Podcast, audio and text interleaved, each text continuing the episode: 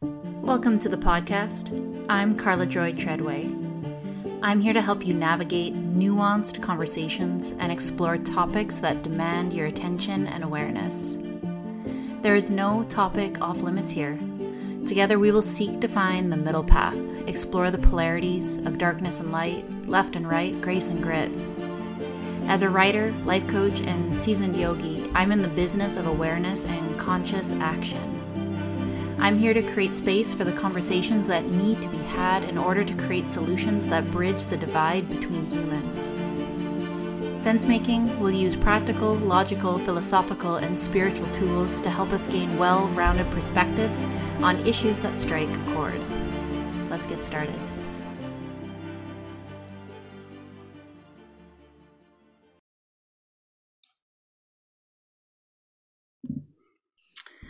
Welcome to the podcast. I'm Carla Joy Treadway, and today I have with me my friend Tasha Fishman. Tasha um, is a advocate for unschooling. Mm-hmm. She had a great awakening over the last two years and took her kids out of school and is embarking on a, a brand new path in regards to not only education but mothering. And I'm really excited to have this conversation with you today. Thanks, Tasha, for coming. Yeah, thanks for having me, Carla. Tasha, so this is newish to you. This is not mm-hmm. something that you've been doing your whole life. Your kids used to be in school. Um, can you tell me a little bit about uh, the Great Awakening, the reason that you pulled them out of school in the first place? Uh, maybe that's a good place to start. Yeah, yeah, no, for sure. I would describe myself prior to 2020 as the you know quintessential matrix mom that you know put her kids on the bus every morning uh, got them from school ran around to all their activities you know outsourcing them to other people to teach them all sorts of things. And um, just really on the treadmill of life. Never did i question uh, the curriculum or what was going on. If my kids seemed happy even if they weren't happy it was like no you got to go get on the bus. So um, typical mom in the neighborhoods that i you know lived in and and i thought that's what i did. They've been to private school, they've been to public school. And I had a spiritual awakening, I would say around May 2020, just with the whole pandemic and, and how it unfolded. And it led me to research. And so, how I started was I just, I knew that there was going to be hysteria come the fall and it wasn't hysteria i wasn't hysterical i knew what this virus i could see the plan i, I understood really clearly um, through that spiritual kind of initiation like why I was on this planet and what this was all about. And it was very difficult. But at the same time, I saw the threat immediately with the schools. And I thought, I'm not having my kids, um, you know, with uh, teachers masking, yelling at them to stand six feet apart, um, hand sanitizing them to death. Like, there's not a chance they're going to be in that environment. But um, I could never imagine myself as a homeschooling mom. But because of the threat, it was just an easy decision. I didn't know how, I just knew it wasn't going to be that. So I convinced my husband to let me try homeschooling for a year. And over the summer, I was super excited about it. I was collecting at the teachers' stores, you know, all the charts and all the books and the curriculum. This is going to be so great. And I got it all together because this was kind of, it wasn't, remember, it wasn't 2021 when people were radically pulling their kids out of school. This was still 2020. So people were, you know, I, this was, I was on my own really. I didn't know anybody else that was feeling that the same way um, in my area, anyway, in my neighborhood, in my circle of friends. So, you know, fast forward to the fall of 2020, and I moved the kids out to our cabin. And I was like, this is going to be great from nine to 12. We're going to sit at the table. It's going to be so awesome. We're going to do all these books, and they're going to love their teacher because it's me, and it's going to be so great and it wasn't it was like a hard crash. And you know by day three i was literally like yelling and i was trying to coerce them and i was bribing them to get the stuff done and i was pulling my hair out and so were they. And i was like my god i felt like such a failure. And i thought how am i going to do this for the next year? And luckily i believe in you know all things serendipitous. I was um, watching a video with Dr. Kelly Brogan, who's a holistic uh, psychiatrist who was on the dirty dozen of Biden's disinformation campaign of the 12 that you're not supposed to follow. So, really, you should be following. Anyway, she had a friend named Dayna Martin, and Dayna Martin um, was the founder of Radical Unschooling in the states and she she's been around for about 20 years and she's been on dr phil and all these shows and she was interviewing her on a podcast just like this.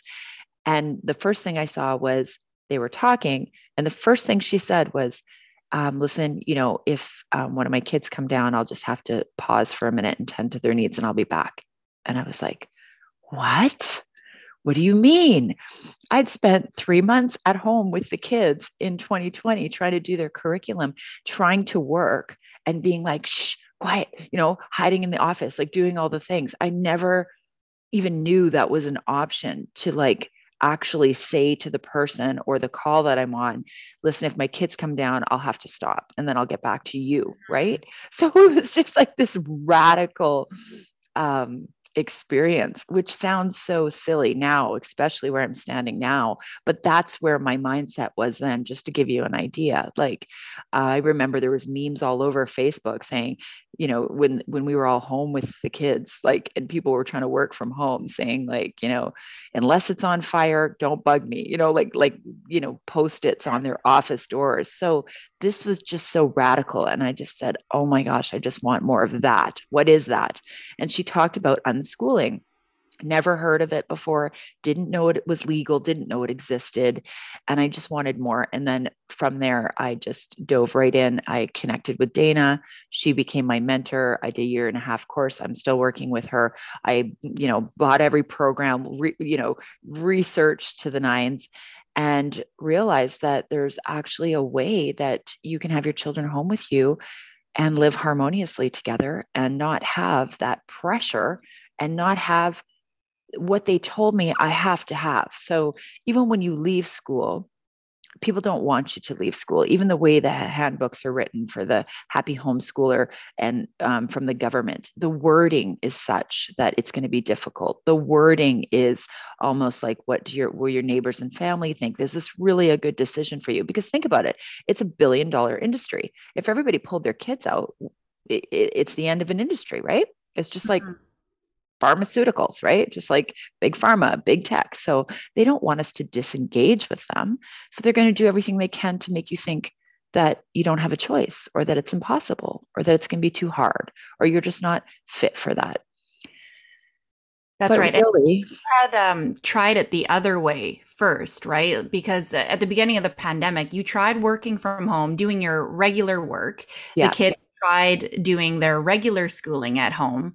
Yeah. Um, and at that point too you you weren't ready to jump ship in the beginning. You you gave it a good whole try like the the matrix way. Yep. Um, you maybe saw this thing as a threat and we're all on board with everything. There there was a shift there.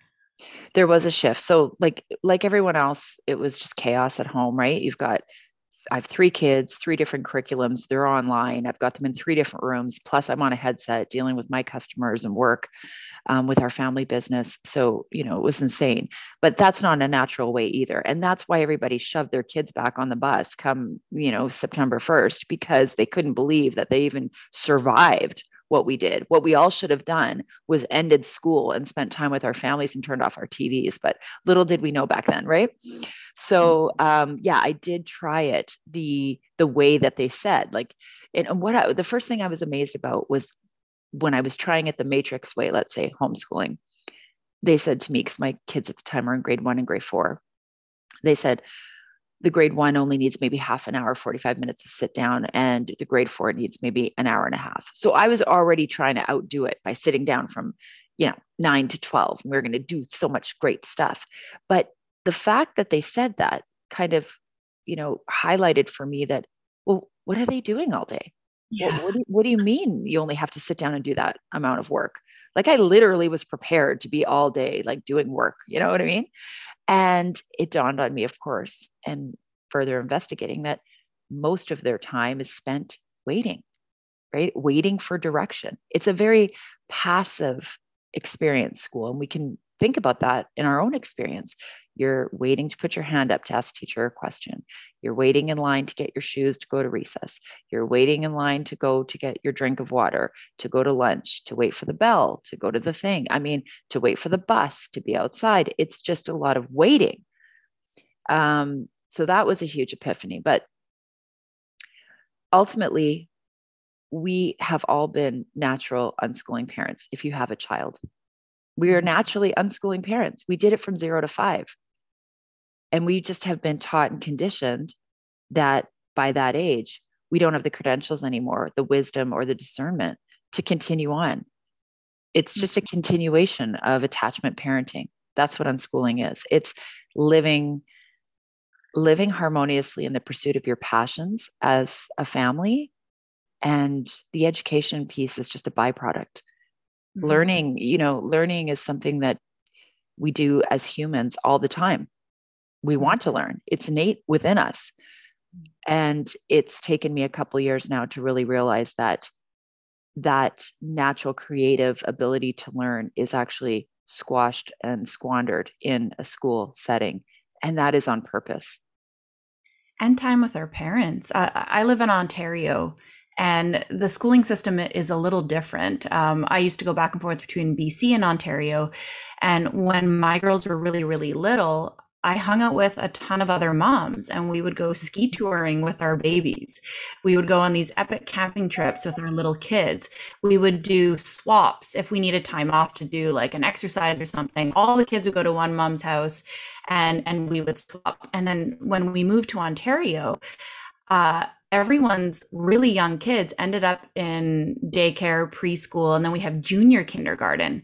So at four years old, they were going to school full time, which is it's astounding to me because I remember being in kindergarten and we went half days like a couple mm-hmm. times a week and then i was just with my mom mm-hmm. and in Ontario, the the practical reason why they did that is so many uh, couples are are both working, both both parents are working. So many kids were in daycare, so the government said like, "Hey, well, we'll just make this free then." Which for those families, practically for money, I can see that being a good decision. But when I didn't put my girls in junior kindergarten, I got a lot of kickback. Well, why aren't they in junior kindergarten? Well, they're going to be with me. I'm I'm at home. They can be with me.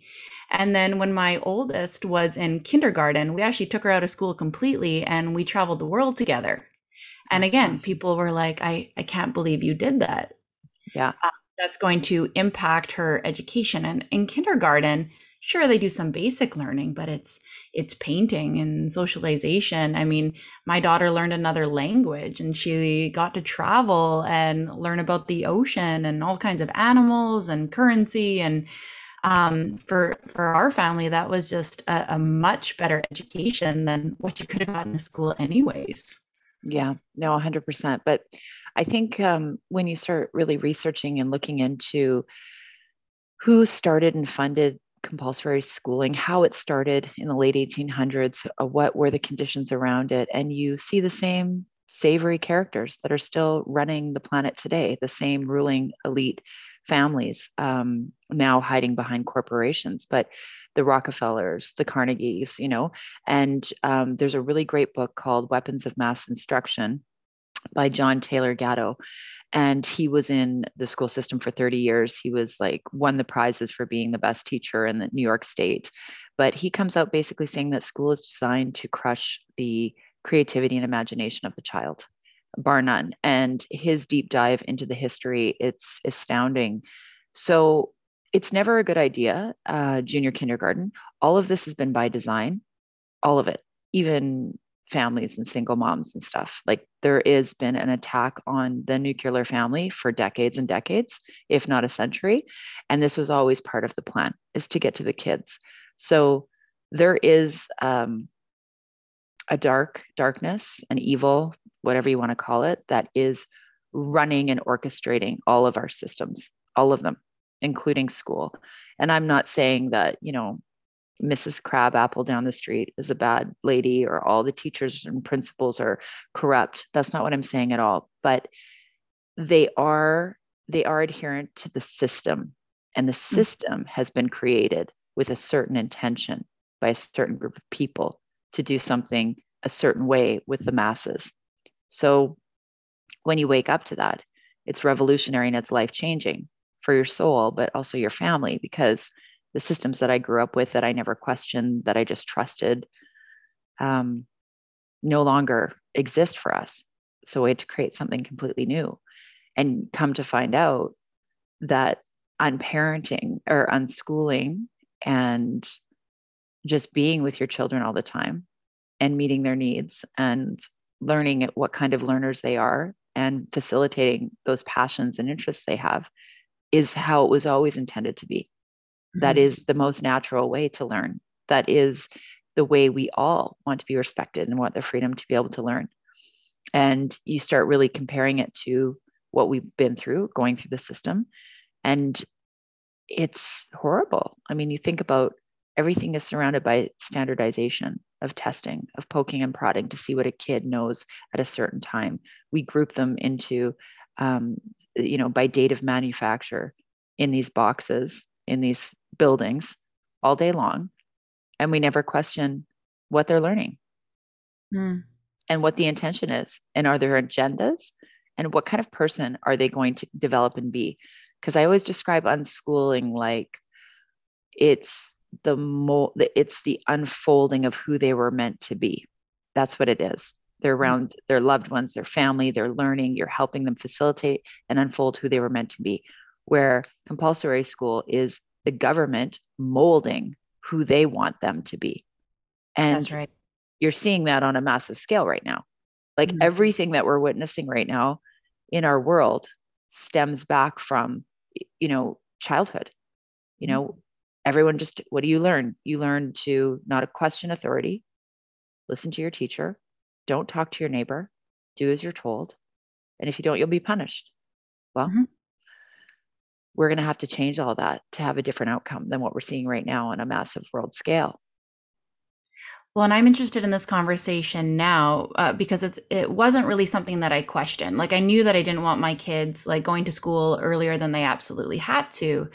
Um, and and maybe like yourself in the beginning of of the pandemic i went along with everything. I followed all the rules. I was a little slow to waking up but then when I understood very clearly that I was being lied to about mm-hmm. many, many things, then you go down the rabbit hole like, okay, well, if I'm being lied to about some significant things around this pandemic, what else am I being lied to? Mm-hmm. And when you start to see, again, the systems, not the teachers, not the principals, they're just nice, regular people wanting to help our kids. Um, when you understand what's happening with the systems, uh, it's the same with medicine. Like my doctors are really good people that care mm-hmm. about me. I don't doubt that for a second. But when I see like the system set up, like my doctor, for example, uh, couldn't believe that I was questioning the the juice. I'll just say the juice so I don't get mm-hmm. censored. And what I told him was like, I trust you, but I know that you got emails sent to you saying that if you say anything other than praise for this, you will lose your license. So, under this system, I can never trust the guidance because who wants to lose their medical license? So, understanding like the bigger picture, um, it, it, it, does make me very distrustful and, and it's unfortunate. Um, and it, it's never been more clear to me now with school because of the certain things that they're being taught. We're going beyond mathematics and and reading and writing. My daughter is 13 years old and she's coming home every day to tell me eh, you know how many how many kids are bisexual now and how many kids are have changed their gender. And these things absolutely exist and um, i i love the the gay community and it's nothing to do with that. But 40% of your grade are not this there's no way. So these things are being taught in school. Very specific leftist ideologies are being taught in school. And that can't be ignored. Like a what a way to stay in power. Mm-hmm. Mandate leftist ideology in school so kids come out of school leftist. And when I say leftist, I don't mean liberal. Yeah. Liberal is very different than leftist. Leftist is very specific, very damaging and that's what we're seeing. And it's not helpful and it's scary. And you know my kids are still in school but um yeah i'm, I'm thinking about pulling them now. Well 100% i mean you're think, talking about the left woke uh, you know uh, marxist ideology that's been yeah you know um, incessant and kind of weeding its way through all of our these systems on purpose. And just to go back to your point about, um, you know, the teachers being good and these doctors are nice people. Um, you know, um, you know, Karen Susie Crab Apple teacher you can bet though that she's not going to leave her job where she's getting paid, you know, sixty to one hundred and ten thousand dollars a year. Uh, she'll never get paid that anywhere else. She knows that. Anybody who is is staying currently after this last two and a half years in these systems, whether it be medical, whether it be um, you know schools, are going to teach the children whatever they're told to teach.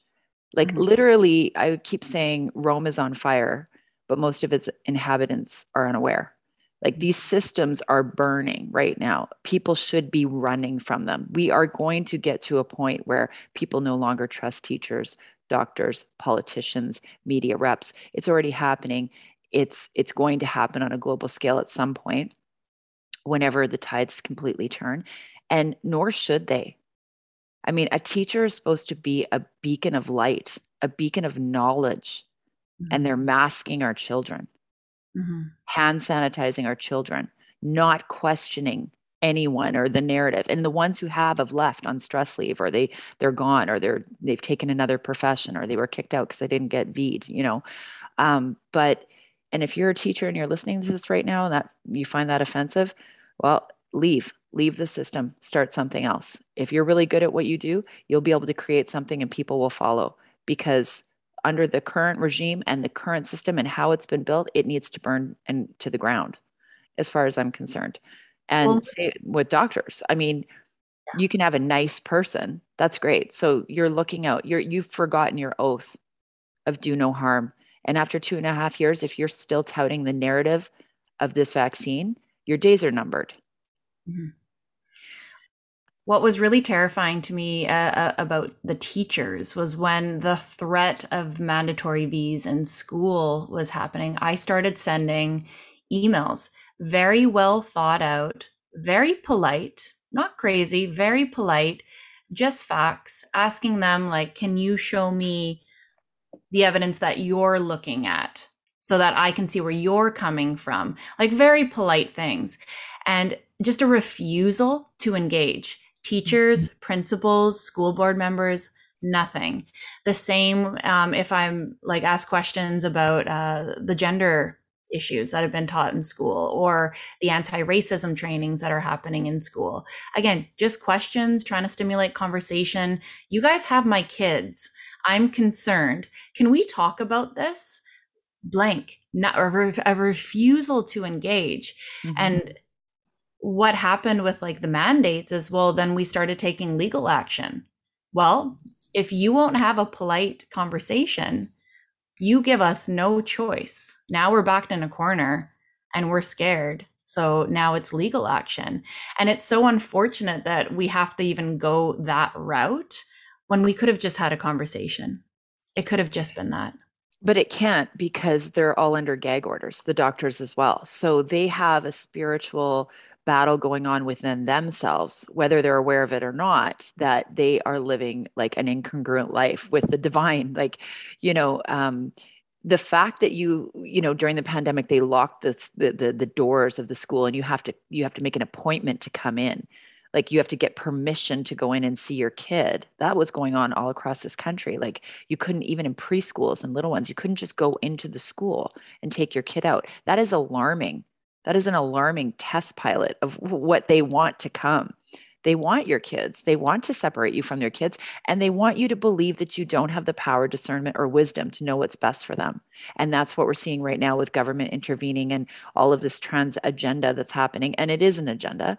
And I will make the disclaimer that, of course, I love my gay friends, and I have met a few trans people. And it's not that I'm against you want to do what you want to do as an adult, no problem. You do what you want to do as an adult. I don't really care. I really don't. But this is about our kids and this is about the seeds that they're planting and about the rights that they're, they're taking away little by little with parents. Mm. The fact that, you know, um, they're promoting this, they're teaching this so young. Like my kids are, you know, nine and 11 now and mm. 19. My nine and 11 year old, they don't know what that is. They don't need to know. And I know best when they need to know about you know we talk about openly about sex sexuality yes no problem. But mm-hmm. we're not talking about uh, gender dysphoria. There's lots of dysphorias i could get into them. My background is in behavioral psychology. I can pull out the dms and we can talk about all sorts of mental disorders. I'm not going to why? Why? We're not there in their life yet. We don't need to know about that stuff. We you know practice acceptance for all but that's not something that that we need to get into. And the idea that the fact when you go back and you say mandatory vaccines let's just think about this in ontario they were coercing children with ice cream without their parents permission mm-hmm. to get this vaccine this experimental toxic death killer, as we know now. Just look at the VAERS report for anybody who needs to know. And that's our government. Those were our schools. And nobody stood up except for, you know, the 20 or 30 moms and dad protesters that those weren't even their kids outside the police line in Toronto. Mm-hmm. Like, those are the people that are in charge of protecting our children. They have dropped the ball. Like, to me, there's there's no point. Mm-hmm. Once you've been lied to to this extent, how can you trust what they're even teaching? Let's not even talk about current stuff like the trans agenda and the you know 100 pronouns that they have to do. Let's talk about history. Mm-hmm. Like do you really believe what's in their history books? I don't even know if I believe what's in their science books. I mean, basic stuff, sure. Basic math, all stuff that we can do at home all stuff that we can do with like-minded community like what do i really need to learn what, what, what you know well what's interesting about history is a lot of the things that are being taught we think are new. We think that they're new and they're coming up. And what's interesting about what's being taught right now in terms of sexuality is this is something from Marx. When someone sent me the James Lindsay work on on Marxism and he talks about the history of Marxism the goals of Marxism with a very clear goal of deconstructing the nuclear family and separating children from adults, removing childhood innocence. So, childhood innocence was a problem. And back then, Marx used the tool of early childhood sexualization mm-hmm. to disrupt and dismantle the child because the goal in Marxism is to disrupt and dismantle. And it's not this beautiful utopia. We'll, we're dismantling the patriarchy to create this beautiful society. No, you're dismantling a child's psyche. You're dismantling the nuclear family. And when I heard that for the first time, everything got painted so, so clear. This is disruptive. And we're seeing this in real time. I, I could see if we were putting in these policies and things were getting better. Children are in a very, very bad place right now.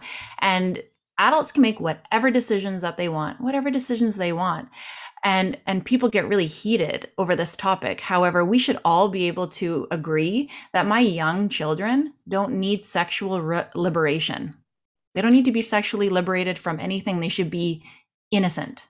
Innocent. Yeah. Yeah. And, you know, it's like all of these movements, like Black Lives Matter and the Indigenous movement. Of course, there's pain and real issues and healing that needs to be done in these groups and with humanity at large. But the same ruling class elite families who have run this COVID con are the same ones who infiltrate these organizations, fund money, and they use it to manufacture division amongst us. Like, we don't need to be fighting about this. I mm-hmm. have some friends, well, they were friends, and who are um, who are gay and who really don't like my stance on this. They don't have children in school right now. And they, because they married a trans person, have this idea that there are a ton of trans kids everywhere just committing suicide all over the schools. And that's what it is. And we need to do this. And they need these life saving puberty blockers and drugs. And it's like, no, no, no, no, no, no, no. We're talking about 0.0.0001% of the population. And now we've changed every bathroom in the entire North America to have men thinking and feeling they're women with our little girls in the same bathroom. We're, we're changing funding. We're changing laws for mm. our parents can't even, we're changing the way the, the, the Mental Health Act and how counselors and psychologists are allowed to counsel people who might be looking for some help mm-hmm. and trying to understand why they feel this you know gender dysmorphia was considered is considered a mental health issue right I mean, it is. It comes from people with trauma. I'm not saying that there's not the odd person that really feels trapped in their body, right? But look at what's going on already in the span of a year or 2 mm-hmm. Well, gender dysphoria is it's it's real. Absolutely, I, I have known trans people as well growing up, um, and also they they weren't doing so well mentally for a variety of reasons. So, being the devil's advocate, I can see okay, well, there this condition exists, and these kids are suffering, and we want to make them feel safe um, in their school spaces, and I can understand that. What I worry about is by normalizing a very unique condition, we are also encouraging this condition. And the the two trans people that I have known are are now dead. One committed suicide and, and one had an overdose and was prostituting. And eh, to say that there's no issues with this lifestyle um, and and to heavily promote it to the children is is worrisome. Now, if we know someone that's trans, our, it's our job just to love them. It's our job just to love them and not judge them and not treat them any differently. But telling very very young children that if they're upset or if they crave to dress a certain way or like certain things that this is probably what they need to do. And again, there's that lying element. There's a big lying element, and it's coming uh, out more and more where we're being told, well, you can just give them hormone blockers and it's totally reversible. Don't worry about it. Mm-hmm. They're well, not reversible. It causes permanent damage. We're seeing, and, and here's the thing it say they are trans, er, too early of an intervention can prevent them from having orgasms as adults it mm-hmm. can give them osteoporosis. There's so many um, harms from these medicines that we're not hearing about. We're just like, oh, not a big deal. It's just not a big deal. And that's the thing. I, I think we should love trans people and make them feel welcome. But to negate or lie about the fact that there are issues giving children these interventions, I have that's what I have a huge problem with. Well, um, of course we should love them. We should love everybody and we should teach tolerance to all races and all genders and different ideas and and, and that's fine but um, that's not what this is about because again these groups get hijacked by the same ruling elite classes. They get hijacked. Blm got hijacked you know um, uh, LGBTQ, it's been hijacked. The pride parades have been hijacked and turned into these over sexualized events that they want to pr- promote to young children and, you know, uh, gag balls in their mouth and, you know, um, you know, their chaps with their ass cut out. Like these are, eh, you know, it's it's been hijacked. The intention was good. The idea was good and then it grows and morphs into something else because the people that rule us want to keep us divided.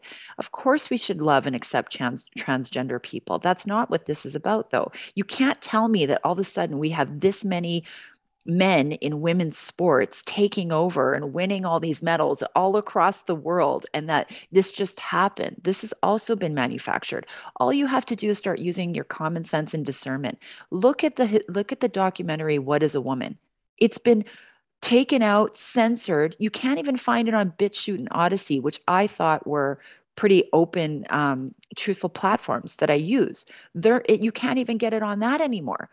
What is a woman is just a documentary showing the other side of exactly what you just said. Mm-hmm. Showing the other side of actually people who have done the transitioning and have had nothing but problems with the puberty blockers or the um, the surgery itself and are warning parents about what's not being talked about. This is the same playbook from the vaccine. It's the mm-hmm. same playbook right? I mean anything that's being censored is exactly what you need to know. So i don't really even want to get into it with people like I don't. I just, this is where I stand and I'm not going to be gaslit about it. And I'm not saying there's not trans people and they need help, but that's not what this is. And um, our kids are in danger. They are trying to create a new generation of confused, divided, um, and misled children because you're easier to control if you don't know who you are. Mm-hmm. And, you know, kids, it, you know, school is tough for me. I'm sure it was for you. Like, school's not an easy place, it never was. And so, when you're starting to see the rate at which kids are wanting to transition and there's coming out parties at school now and um, you know all of the curriculum you start looking at the books like johnny wears a dress and it's all good and you know when you realize and do enough research and realize that there's also been an attack on men over the past 30 years you just mm-hmm. look at the sitcoms and they've made these pacified the men you know my mentor not my unschooling mentor but my other coach always says that um, evil is always after the children. Mm-hmm. And so you don't have to look far. You just have to go around the children and see what's going on. And so pacify the men, right? Mm-hmm. Um, masculate the women, get them out working. So they give their children over to government facilities and free daycare. Listen, that's another thing. Anything that's free is not a good idea. That's mm-hmm. the that's that's the trap right? Anything that your government is giving you for free, whether it's mercury fillings, whether it's free daycare, free public schooling, free vaccines, it's a trap. It needs to be investigated and scrutinized. I mean, it, it's amazing. Like I, I understand how parents, some parents, both need to be working, but the majority of the people that I just know personally that have like two kids in daycare, um, and I, I, look at the bills of what their daycare is if, if it's not funded after you pay for daycare you're going back to to work for 20 30 grand a year like is that really worth it to give them up to the systems um, you and I were talking previously too, talking about like history and, and where these things come from, and you were alluding to uh, some of some of the genderqueer theory that's being taught in school and who created it um, and and people really aren't aware of of who this person is. Oh, are you talking about the SOGI curriculum? Yes.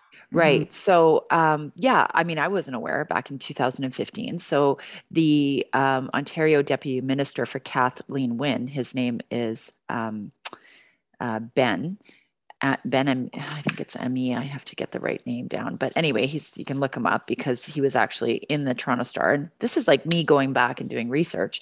He was the one that introduced the SOGI curriculum. And obviously, he didn't create it himself. I'm sure the ruling elite people behind him and the shadow government said, You're going to present this, and it's going to go across um, our nation to our schools. He is in jail right now because he um, disclosed that he under court has said that he's had sexual intera- uh, interactions with all three of his daughters and fantasized about having sex with his grandchildren who were infants at the time. This man is as pictures with him and Kathleen Wynne and Trudeau at the Pride Parade 2015 before he was under oath. This is the same court case where psychologists came out and said that this curriculum is exactly what groomers would use, pedophiles would use to groom. Hmm the same type of stuff, showing really young, really early, inappropriate things, talking about things too young to the child, all of this stuff. So, why was that not everywhere? Like, why, why is uh, Johnny Depp's marriage more important than that piece of information? Why didn't I know that? These are the people in our government and in our school systems who are making decisions for our children. These degenerates, these people.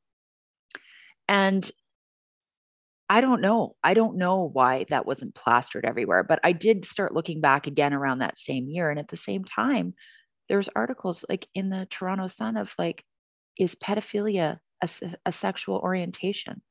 Mm-hmm. Like this, you can see where we're going. Yeah. And so you can sit here and you can squabble with people about the semantics of this and that and that. No, take your individual thoughts and feelings out of this in your own trauma and look above to see who's puppeteering this show. Mm-hmm.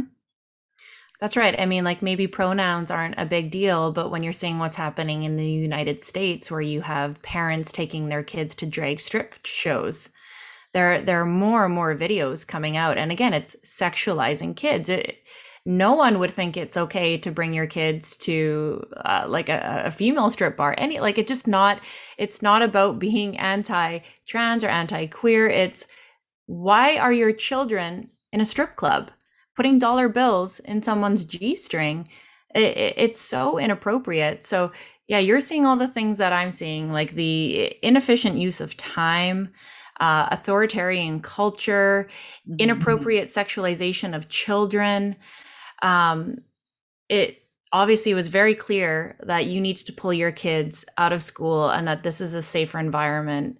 Now, there's a lot of parents maybe listening to this and hearing this and thinking, like, wow, like, I don't really want them in school either. But that's just what we need to do. And they just need to be with their friends, and my kids won't want to be at home with me. Like, I think of my, probably bring my nine year old home, my 13 year old would really fight me um, what would you say to those parents that may have to fight well, their kids? You know, every everyone has a different threshold of what they perceive as a threat, right? So I think in the coming months and the coming years, um, there's going to people are going to see it more clearly, and then that makes the decision easier because when you're talking to your kids, and obviously you know it's a discussion even you know if your kid wants to go to school and it's it's to you so too dangerous because of whatever your threshold is you know have those conversations with your kid. If you speak from your heart and you're really open with your kids they're going to understand you know mm-hmm. they're they're going to understand when you come to that place and say these are the reasons why and i know what into and, and find out what their fears are about leaving. And you know usually it just surrounds around friendship right and so, you know, I, I would say, like, how much do you actually spend time with them? You're in class all day. Your lunch is only half an hour now. You're doing this. Like, you can have play dates after school. We'll make sure you'll probably see them more because you'll have more time. You get to sleep in. We're going to do this. Like, there's there's ways around it. I mean, each you know you probably need some coaching to be honest mm-hmm. i needed a mentor for sure and um, you know my kids were young enough that um, they were they were fine with it i kind of got them before they developed those deep deep friendships but all of their friends from school that are still in school we see them all the time sometimes mm-hmm. even more like they'll come up for 10 days up to the our cabin with us and so um, it's just a matter of knowing your child and that's another thing. Most people don't. You know they spend so much time away from their kids. They i remember when i started my mentor saying okay i don't want you to do any curriculum for the first six months. I just want you to figure out what kind of learners your children are. Mm-hmm. and i was like what do you mean what kind of learners they are? Don't they just learn? I mean mm-hmm. they're they're two and a half years apart. I mean they just get on the bus and they learn stuff. Like it's just funny looking back right? But no no they're not. They they learn completely different. And i'm not talking about just what their interests are because you usually typically know what their interests are right? Um, but giving them the time and the space to do absolutely nothing. Giving them yourself the time and the space. That's a really important process of unschooling is for the parent and the children. They say it takes a month for every year your child's been in school. It takes about six months to a year to really deprogram from the system and actually have some confidence in what you're doing. And then, I mean, now I've hit the road running, like there's no going back, right?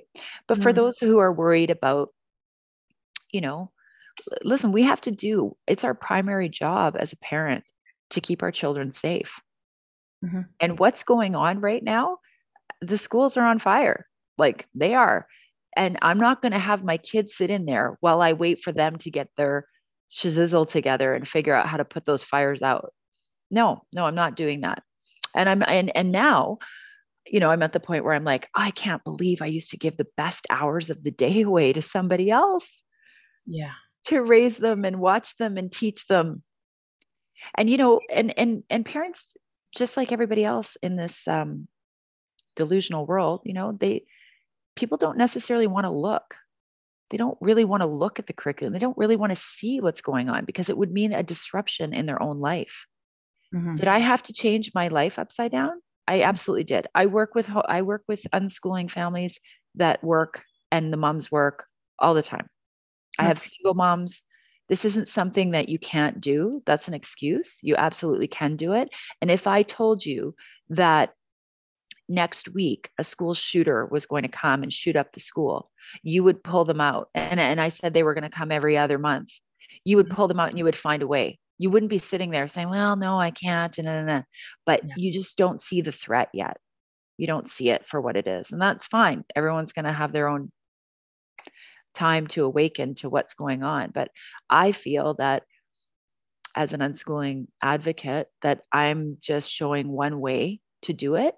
And I want to be there for people who are, you know, crossing that bridge like I was and help them with that because it can be it can be pretty daunting. And i don't want people like pulling their kids out and then be beating them at home because they don't know how they don't know how to live with them right? They haven't. They you know they've had this seven hours off every day five days a week and then they've got them in all of these things. It's it's a big paradigm shift to go from the authoritative paradigm to the partner the, the partnership paradigm mm-hmm. right and mm-hmm. so so much of this work is about um, us as the parents working on ourselves and our hidden beliefs and questioning all the things that because we we're trained how to train our kids most people don't know that they think that their ideas come from their head and they do what they were you know no we've been trained based on society on how we ought to train our children mm-hmm. we have been taught myths like do as I say, not as I do. Don't question me because I said so. Um, kids should be seen and not heard. There's there's deep seated um, beliefs that make up the authoritative paradigm, and so a lot of this work is you have to go in with an open mind and thinking everything I've been taught might be a lie. Mm-hmm. And there's a possibility that there, there is a way better way for me to coexist with my children and that they can still learn and get a great education at the same time. So it's huge. It's a huge leap. So that's why I encourage people to have a coach or get into a community because there's people doing this all over the place, all around the world. It's amazing. It really is um, going back to how nature intended, how God intended, I believe. Mm-hmm. And um, you know, it's the the way of the future. It's the schools, the schools of the new earth. I mean, I, I can see the need for a, a, shift just with my own parenting when, like, I was working from home and they were doing school, and then they weren't listening or they were making a big mess. And I found myself getting more and more authoritarian. And I have a teenager now. So we're in this power struggle right now where she becomes more authoritarian. So I become more authoritarian and we kind of go back and forth. It doesn't really work very well. Mm. I've, I've tried, I've tried just do as I say mm-hmm. doesn't really work. Um, I'm definitely interested in this uh, like co-creative relationship that you're talking about.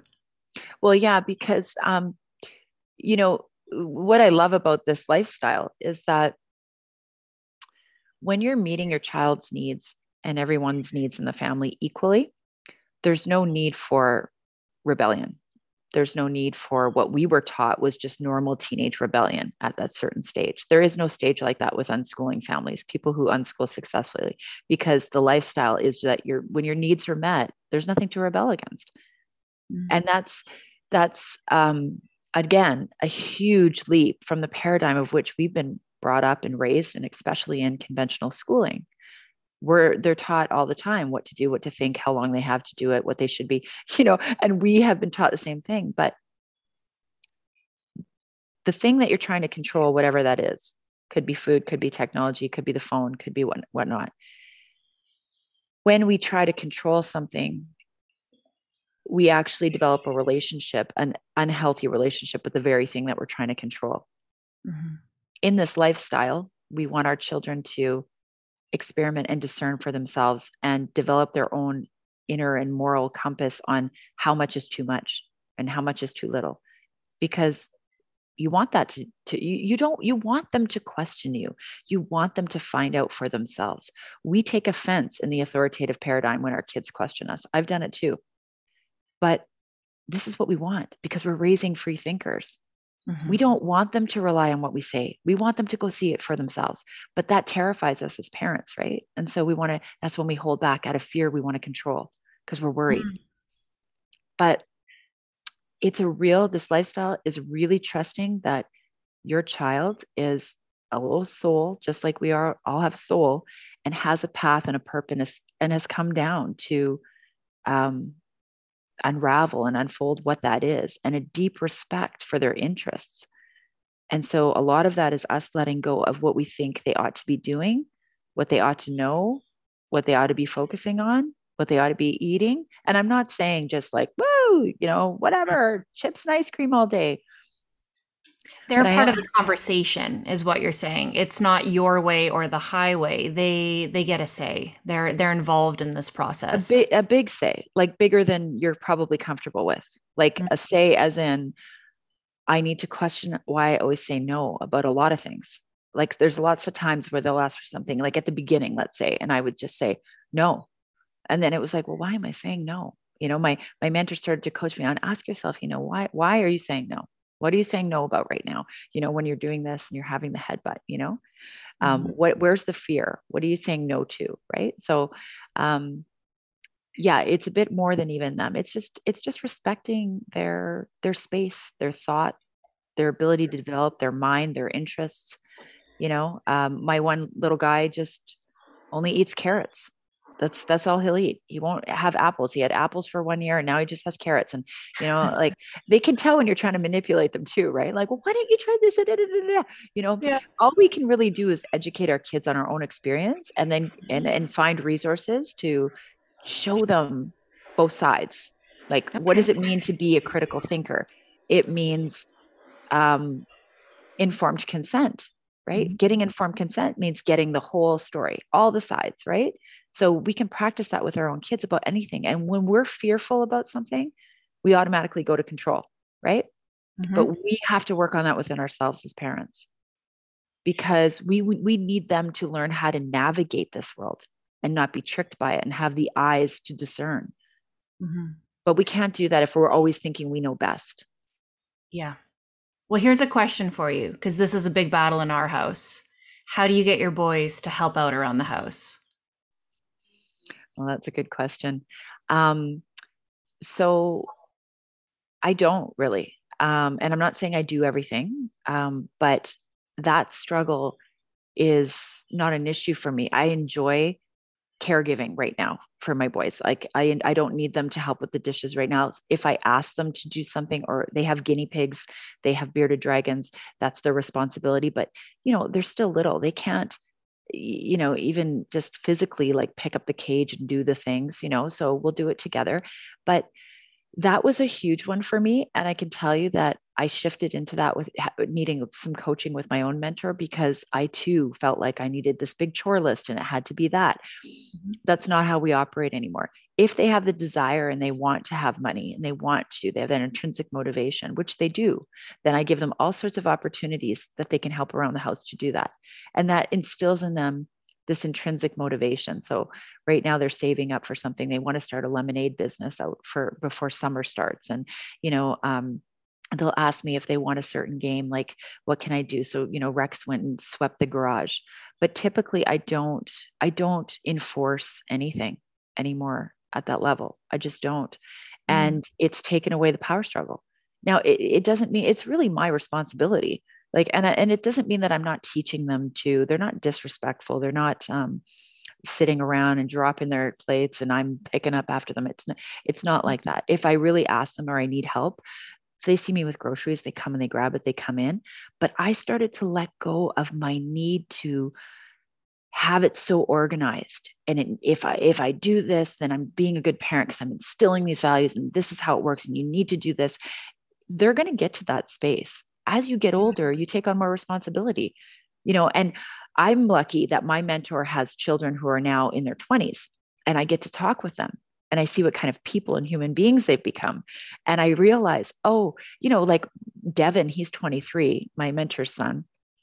And he says, Tasha, he was helping me with struggling with technology at the beginning. And he was saying, it takes 13 to 14 hours to create something significant in Minecraft. Are you aware of that?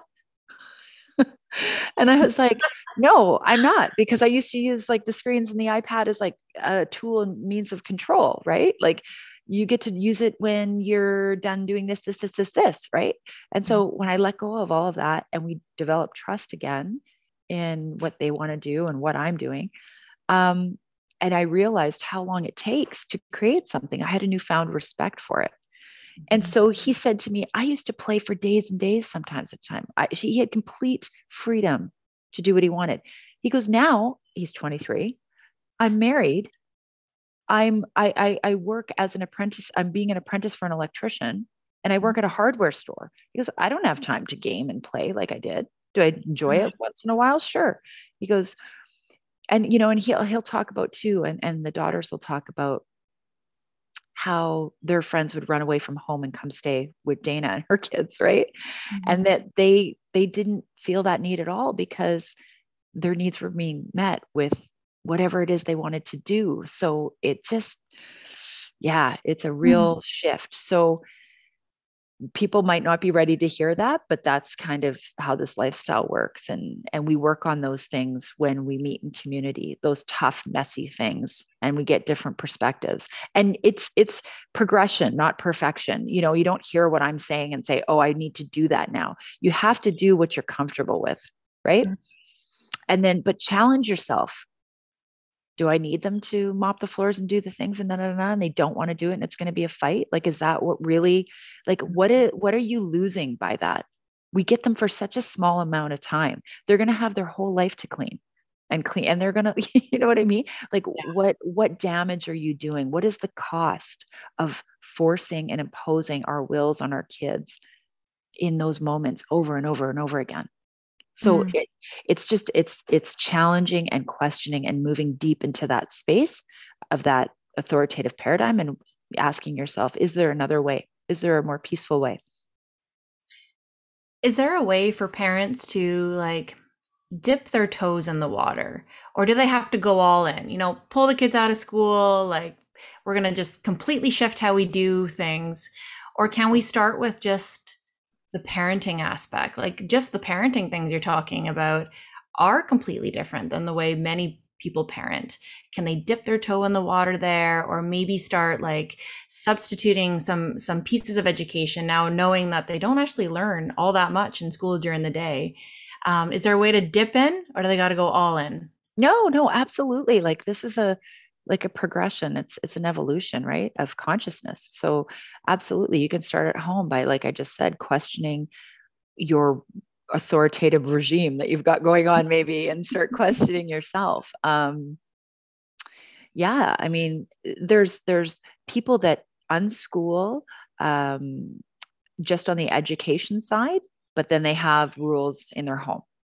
And then there's people that unschool radical unschoolers. They're people that their kids go to bed when they want they eat what they want they do what they want and it's not neglect. There's there's a big misconception there. You actually have to be more of a present parent to live this lifestyle. Like you have to really be engaged and when your child's ready to learn you might want to do an experiment at nine o'clock at night you know and you're not like no we have to go to bed. You're you're there when they're ready and they're ready to take flight on different passions and interests um, and you're there to facilitate that. But also I was going to say um, that as an unschooling parent, if your child, like you said, your 13 year old would fight you on coming home, you don't want to fight them at all. That's the point of, of this philosophy. So you are an unschooling parent. If you say to your kids, if you don't want to be there at any time, you can come home. If you don't want to go to school and you want to be homeschooled or you want to do unschooling and you want to come back home, you can come home at any time. And you know what? We don't really we don't really believe in grades like we you know that's great do your best whatever you're learning but we know that that's not the way that we really evaluate a person's worth so right there you're already practicing unschooling because it's a very different experience to go to school knowing that you can leave at any time than knowing that you can't hmm. right mm-hmm. that's huge in itself so if you have a child that's not sure just giving them that power giving them that power to know that they don't have to be there if they don't want, that's the goal. So we're seeing a, a little bit of that in schools. Like when they stopped, uh, they kind of do grades a little differently. You can't really fail at school ever. Everyone kind of graduates. So I, I do see that in school. And then I also see so many teenagers like suffering, you know, de- depression, addicted to devices, not having any motivation. Is it something the school's doing wrong in that in that case? What what are your oh, thoughts on that? A hundred percent, a hundred percent. When your kid's super excited in kindergarten, grade one to go to school, so excited to learn because that's human nature, the desire to learn. And you fast forward 10 years and they're despondent, addicted, uninterested, don't want to go, all of that stuff. That's all by design. And that's where, when you start reading some of these books and the research about the, the goal of these families was to produce obedient, compliant order takers of the Industrial Revolution. It wasn't to create creators and artists and people that were connected and like thriving. So it makes sense. So is it something the school is doing? 100%. Um, when you talk about um, what you just said about um, what were you saying right before about the kids? So the uh, about like no grades. Oh, no grades, participation. Grades, right. You can't fail. So you can't I, fail. So that's by design as well. So what that's doing is it's taking away the the initiatory right of passage from child to adult. So when you think about it, like in old tribes, what they do um, in certain tribes of the world is they take the male at 13 and you know back in the spartan days let's say they the male the male the boy at 13 would have to go outside the walls of the of the community for a night and survive and then he would come back and he didn't have his mom there to do all the things. Certain tribes still to this day have rituals that they do and they put ants in um, gloves and they make the boys dance and they have to go through certain passages. So in our society in North America, if you lose and you come in sixth place um, in a race, that could trigger that initiatory response, that that movement that especially with men, but women too, where you didn't get the goal and you are gonna you are determined that next time you will. That initiatory process is part of moving from the the childlike phase into an adult that takes self responsibility that takes responsibility for themselves that takes life by the balls so to speak and goes and gets what they want. That's what they're trying to squash. Mm. and you mm. and people might say oh that's so not true. They just wanted to no go do your research. Go look back and see who's ruling and running the show and you will see it. You will find it. When you take a bird's eye view of what's going on it, you see it everywhere. You see it everywhere. Mm-hmm. So if they can keep children, adolescents from coming of age and coming into their own power in that way and going after what they want, they can maintain the victimhood, all of the division, the 150 pronouns. They've got everybody something. They can create that leftist woke ideology to create that dependent. So what what do they do? What do what do they do? They turn to the government. People are easier to control. The masses are easier to control. You cannot herd lions. You can only herd lambs. So mm-hmm that that is it that's the process I think I see the difference. So in, schools too, they may have like removes the grades, but then also there's not the opportunity for them to excel and really learn about the thing that they really, really want to. Whereas at home, they have like a lot of fluid freedom, but all of a sudden they get that instinctual hook. I want to learn how to cook. I want to learn how to build. I am really good at math. And then that's when you run with it yes. and let them really excel at the thing. Yes, absolutely. And like if they're into Minecraft, people say, well, my kid just likes gaming. He just game all the time. Well, have you played with them? Do you know the benefits of gaming? Or do you only know the negative effects of gaming? Do you know mm. what they're learning? Do you know mm. that the spatial and the coordinate things that you have to build in Minecraft? Do you know that my kids learned, my little one learned how to read by and type by talking to his friends? Like, so there's just a whole world. And if you think about how school was it's a very passive process. It you're you're basically told from day one that your boundaries don't matter that your interests don't matter that your passions don't matter.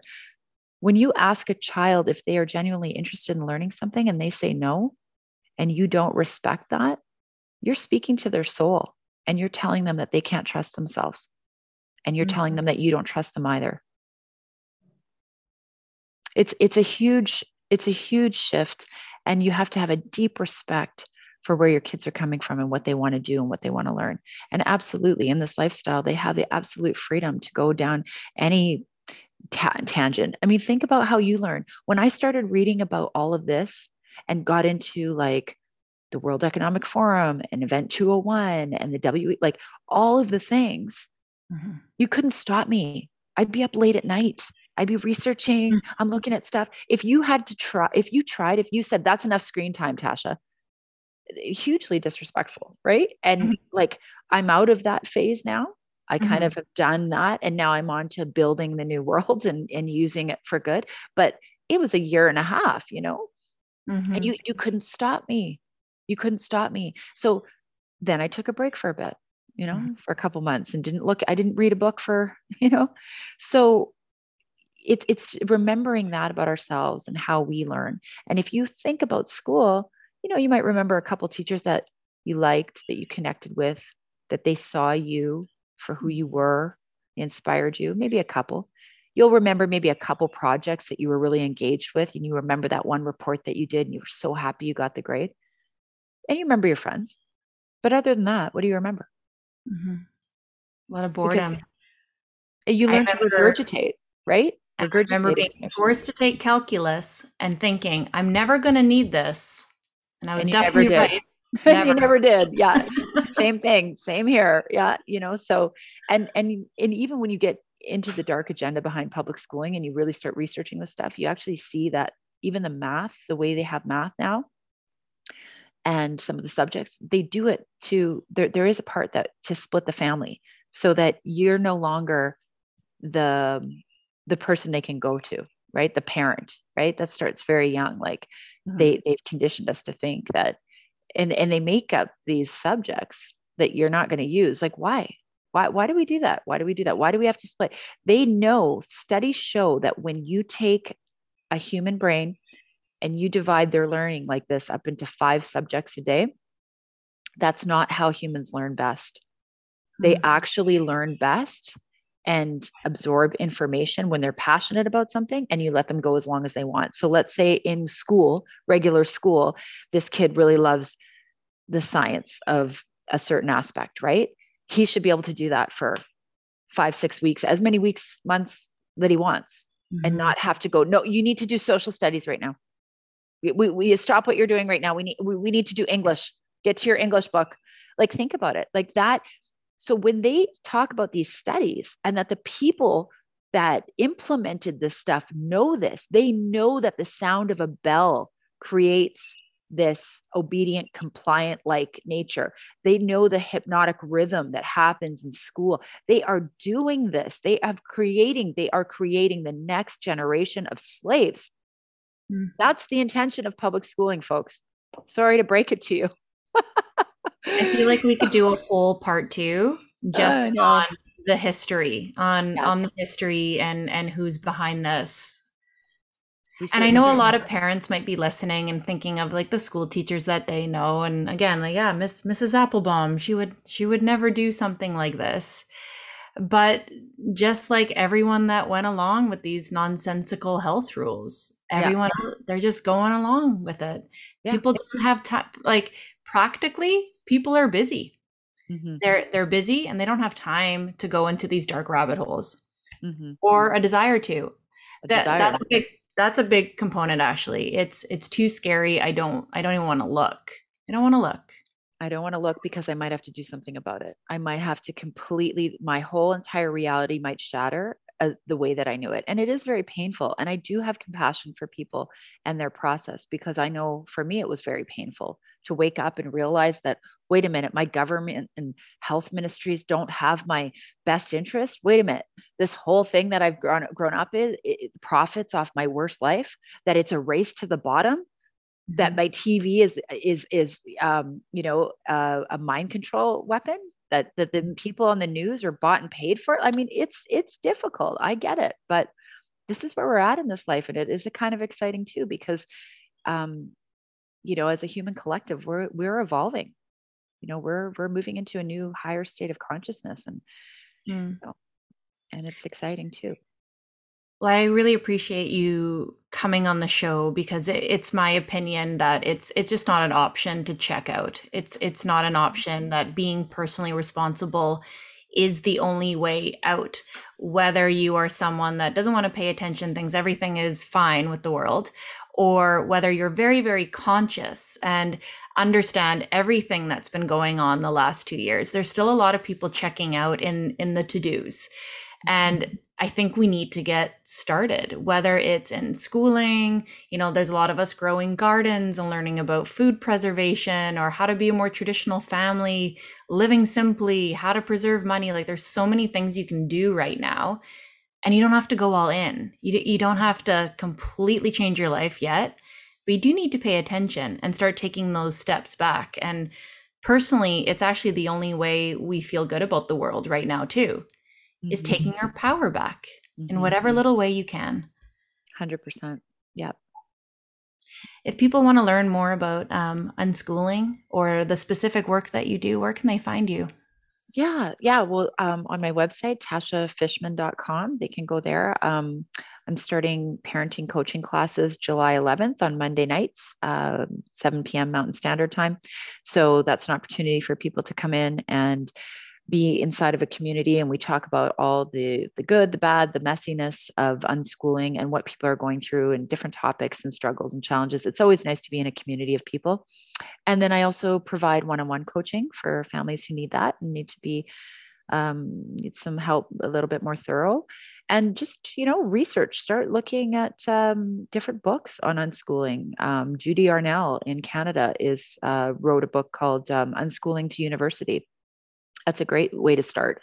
Get involved in a facebook group um, uh, you know and find people you know in your area that are doing it. I mean it's it's it's almost i wouldn't say common now but it's been a huge shift from you know conventional to the last two years people pulling them their kids out and starting pods and homeschooling collectives so um, you can do that. But if if the idea and the lifestyle of unschooling appeals to you, and you feel something stirring in your soul, um, yeah, just start. Uh, there's podcasts on unschooling.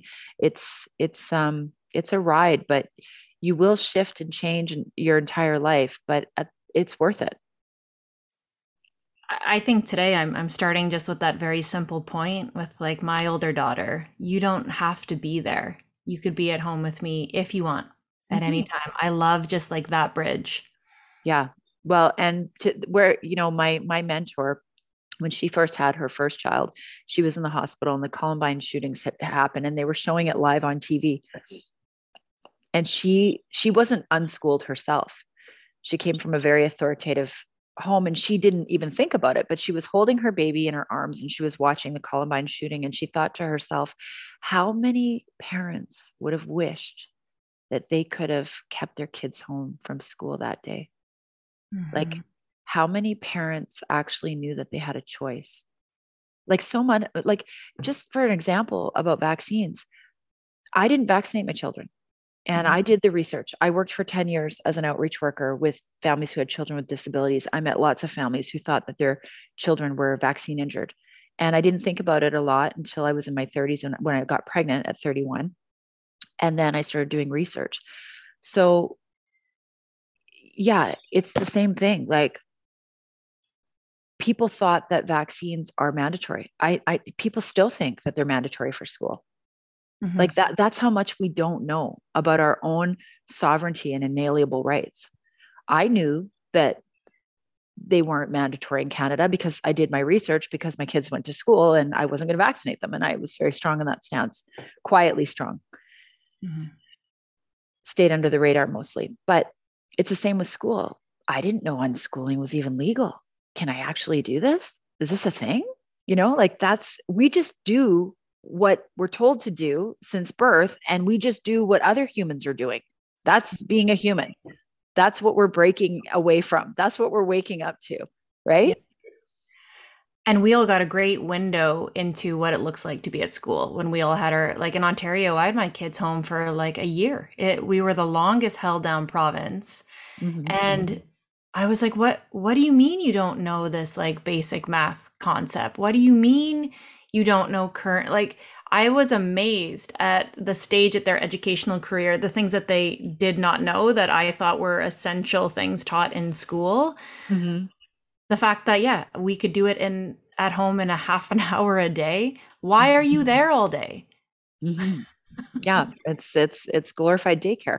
But on on a systems level, it's like you said the the the trick comes in when people say well there's lots of divorced parents now and so people need free daycare. And so that's why we're starting junior kindergarten and we're going to start junior preschool and then let's have subsidized daycare. It's all if you the bird's eye view who's running the show all the systems at play. Oh this is what they want. This is what they want. They want the kids younger and younger and younger. Mm-hmm that's what they want. They want to change the ideology. The fourth industrial complex, Klaus Schwab talks about. You know, what do you think? You think these kids won't be in the metaverse by kindergarten? Mm-hmm. Like, like, where do we think this is going? We need to wake up. We need to wake up. Mm-hmm. And, you know, it's what's happening in our schools. It's happening on a macro level with our governments, abusive, authoritative paradigms, um, relationships, and yeah that's what we're up against but that's what we're breaking from so mm-hmm. there's there's good news in all of it too it makes it makes sense they don't want to raise strong people that no. would argue with the system mm-hmm. no they want to raise dependent people dependent on them and their you know central banking and their their social credit system and if we give up the fight right now for bodily sovereignty our, it's game over for our children mm-hmm. they'll be vaccinated from yin to yang and every which way and every three months in the schools plug them in just manufactured just like cattle. This is a human farm that we've been living in and we're waking up to and um, trying to break out from so. Will you do a part two will you consider it? Yeah because there's well there's lots to get into about uh, the dark agenda of public schooling and where it started for sure. Yeah. Yeah people yeah there's a great book called dumbing us down another one that people should take a look at. And like i said weapons of mass instruction it'll blow your mind. And especially if you're awake and aware to what's been going on with the pandemic you'll see some of the, the same names the same the mm-hmm. same ruling elite families that um, keep transferring their wealth over generation after generation.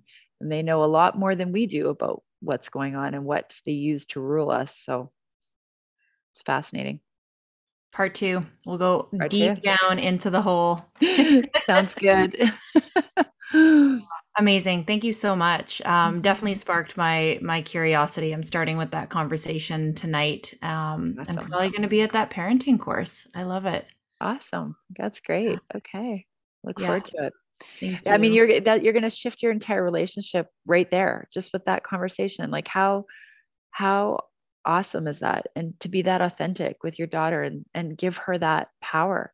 Now she can go, and yeah, she'll have a totally different new lens and perception, mm. and a bond with you that you're actually giving her that kind of freedom. And so now it doesn't become a power struggle anymore. You just shifted it. You mm-hmm. just took the power struggle right out of it, right? I love it.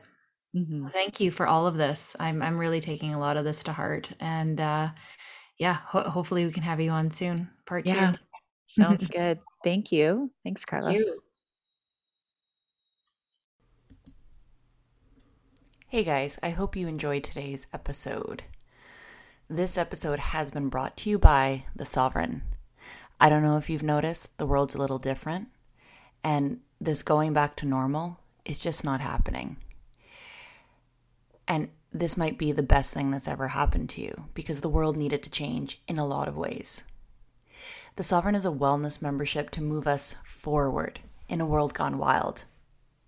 We include mental health practices to keep you grounded, physical practices like yoga, weight training to make yourself incredibly healthy. But that's not what makes us unique.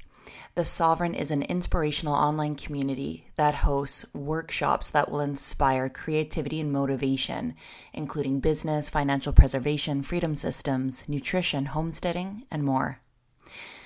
Get on the waiting list now and save 50% off your membership for life. It's only here for a limited time only. We open August 1st. You can see the show notes or go to carlajoytreadway.com. Do you have joint pain and inflammation? As someone that uses their body for work, I have experienced chronic pain and old injuries. Glow Liquid Collagen is the only type 1 liquid collagen on the market with high impact nutraceuticals like biotin guaranteed to help your body, hair, and joints.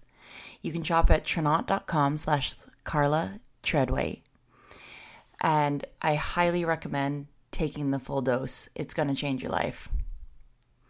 And last but not least, if you have been having that daily glass of wine, or maybe those exercise habits have slipped and you're starting to feel a little slow, a little sluggish, maybe your gut health isn't ideal, I highly recommend any products from Purium. Try the 30 day ultimate lifestyle transformation to reset your gut, lose weight, and detox glyphosate from the body. If you don't know what glyphosate is, give it a Google. You want the stuff out of you. Live vibrant and free and save 25% using code JOY25. See the show notes for the link to shop. And as always, thank you for listening to the show. Thank you for uh, participating in these conversations with me. The world is changing, and I really want you guys to feel empowered and in the know so that we can make solutions and have these conversations that matter, moving us all forward together. We'll see you guys next time.